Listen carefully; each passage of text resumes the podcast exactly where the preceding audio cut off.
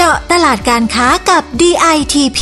พอดแคสต์ดีๆ ที่จะช่วยเจาะลึกข้อมูลการค้า เพื่อสร้างความสำเร็จให้กับธุรกิจของคุณ จัดโดยสำนักพัฒนาตลาดและธุรกิจไทยในต่างประเทศ 2 กรมส่งเสริมการค้าระหว่างประเทศกระทรวงพาณิชย์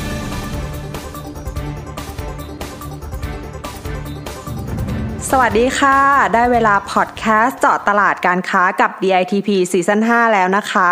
EP นี้อยู่กับดิฉัน นิสานาถโพธิปอ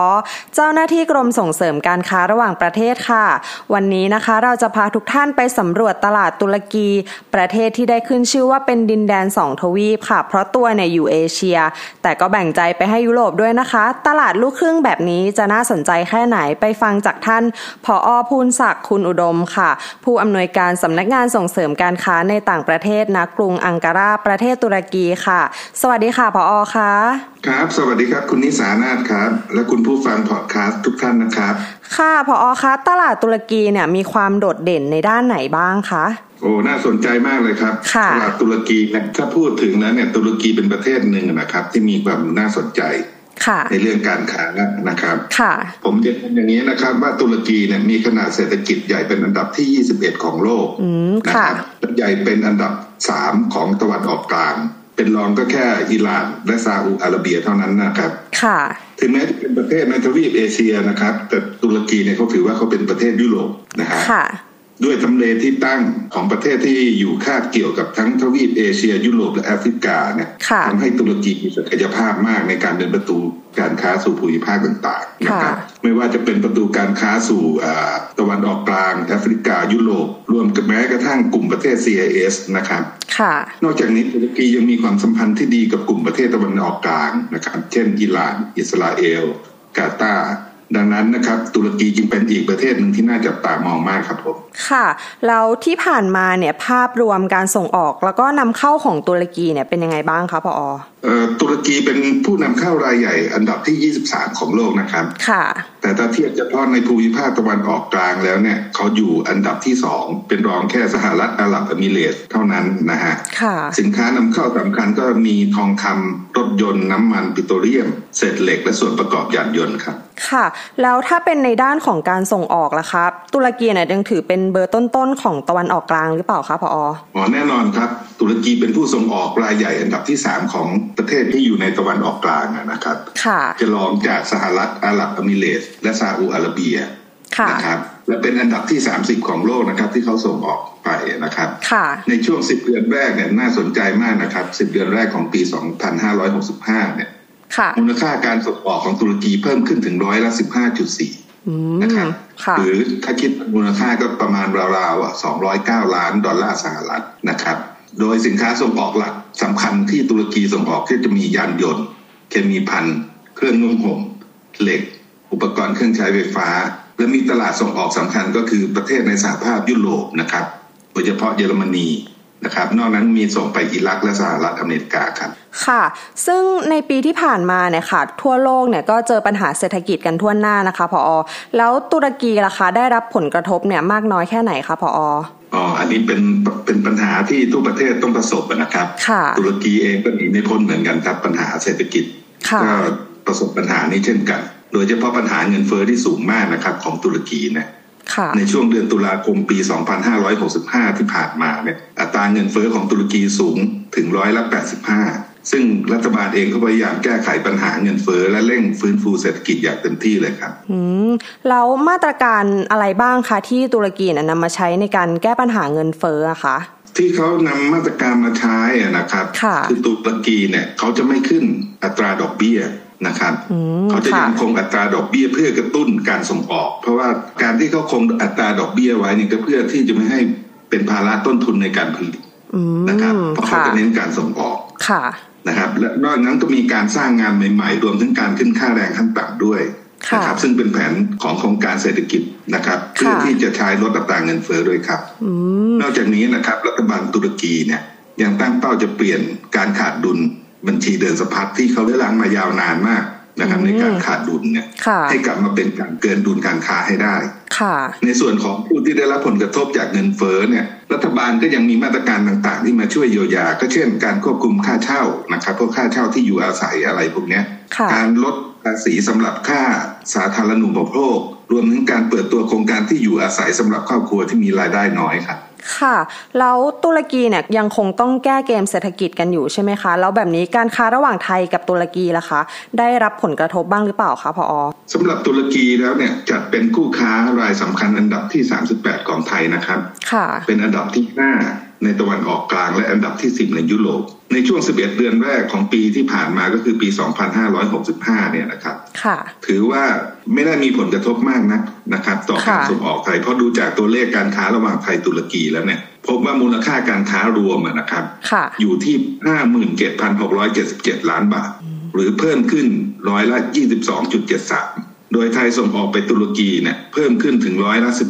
18.19 คิดเป็นมูลค่า 45,159 ล้านบาท ค่ะ นะครับและเรานำเข้าจากตุรกีเนี่ยก็เพิ่มขึ้นเหมือนกันนะฮะ เพิ่มขึ้นร้อยละ 42.49 คิดเป็นมูลค่า 12,518 ล้านบาท ก็จะเห็นได้ว่านะฮะว่าการค้าของเราเนี่ยทั้งสองประเทศเนี่ยมีมูลค่าเริ่มเพิ่มขึ้นครับ อืมตัวเลขการค้าระหว่างกันถือว่าดีมากๆเลยนะคะ แล้วสินค้าที่เรานำเข้าและส่งออกไปยังตลาดนี้เนี่ยมีอะไรบ้างคะพออ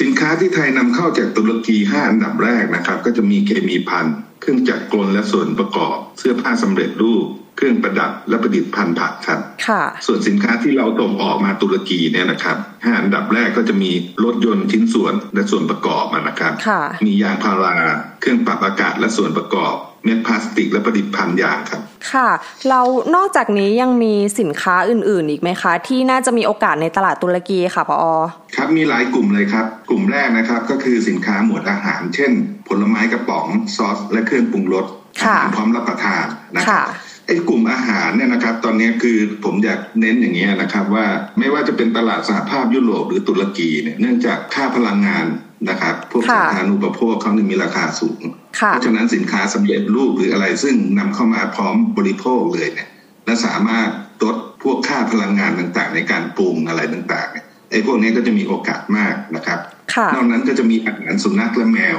นะครับ ค่ะ กลุ่มที่สองก็คือยางพาราและผลิตภัณฑ์จากยางพารา เช่นถุงมือยาง ยางรถยนต์และอีกกลุ่มหนึ่งที่น่าสนใจอะนะครับ ค่ะ ก็คือพวกสินค้าประเภทหมวดวัตถุดิบที่ใช้ ค่ะ ในภาคการผลิตนะครับข ค่ะ องตุรกี เพราะเขานำมาเป็นอ่าวัตถุดิบในห่วงโซ่การผลิตของเขาเพื่อผลิตและส่งออกนะครับ ค่ะ ก็อย่างเช่นเคมีพันธุ์เส้นใยสังเคราะห์ชิ้นส่วนอิเล็กทรอนิกส์รวมถึงพวกชิ้นส่วนยานยนต์ต่างๆพวกเนี้ยครับ ค่ะ คุณผู้ฟังคะทั้งสองกลุ่มสินค้าที่ผออบอกมาเนี่ยทั้งในกลุ่มของอาหาร แล้วก็กลุ่มของผลิตภัณฑ์ยางพาราเนี่ยไทยเราเองเนี่ยก็ถือว่ามีศักยภาพเป็นอย่างมากเลยนะคะ เรามองเห็นโอกาสกันแล้วเนี่ยมากันที่อุปสรรคกันบ้างดีกว่าค่ะว่ามีอะไรที่เราต้องระมัดระวังเป็นพิเศษบ้างไหมคะผออ ปัจจุบันนะฮะก็อยากให้จับตามองเรื่องภาวะเงินเฟ้อของตุรกีที่ยังอยู่ในระดับที่สูงนะครับ ค่ะ รวมถึงค่าเงินลีลาตุรกีที่อ่อนค่าลงอย่างมาก ซึ่งจะทำให้ราคาสินค้านำเข้าเนี่ยมีราคาสูง อืม นะครับ ค่ะ นอกจากนี้ปัจจัยที่มีผลต่อการค้าระหว่างไทยตุรกีอย่างมากก็คือพวกกฎระเบียบ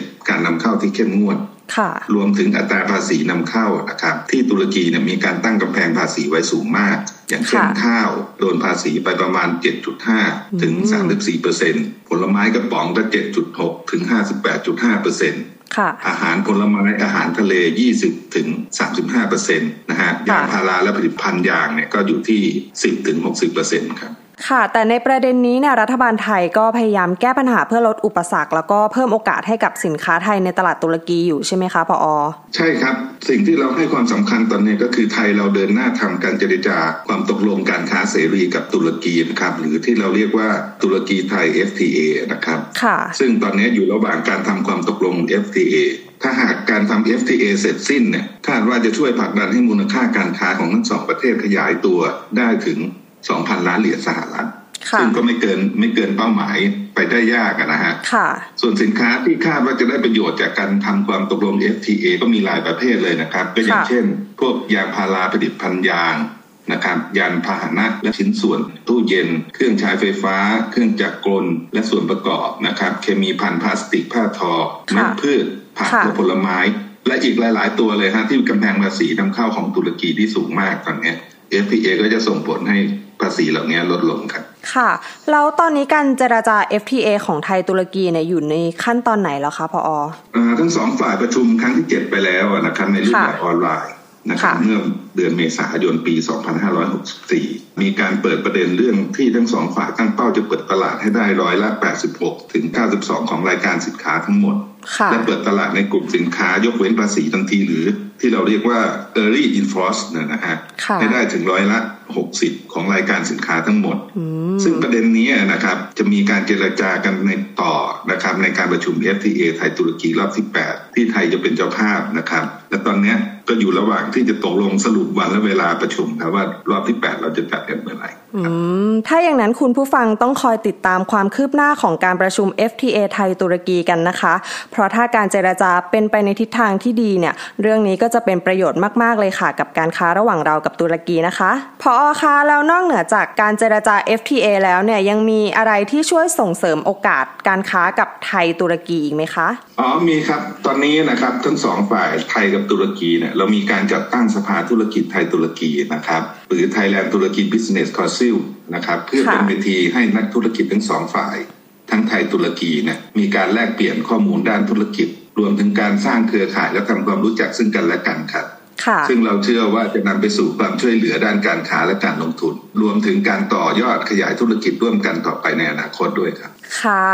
วันนี้นะคะก็ต้องขอขอบคุณผอพูนศักดิ์คุณอุดมค่ะ ผู้อำนวยการสำนักงานส่งเสริมการค้าในต่างประเทศณกรุงอังการาประเทศตุรกีเป็นอย่างมากนะคะ ที่มาร่วมพูดคุยแล้วก็อัปเดตสถานการณ์การค้าในตลาดตุรกีให้เราได้ทราบกันอย่างต่อเนื่องเลยนะคะ ขอบคุณมากนะคะผอ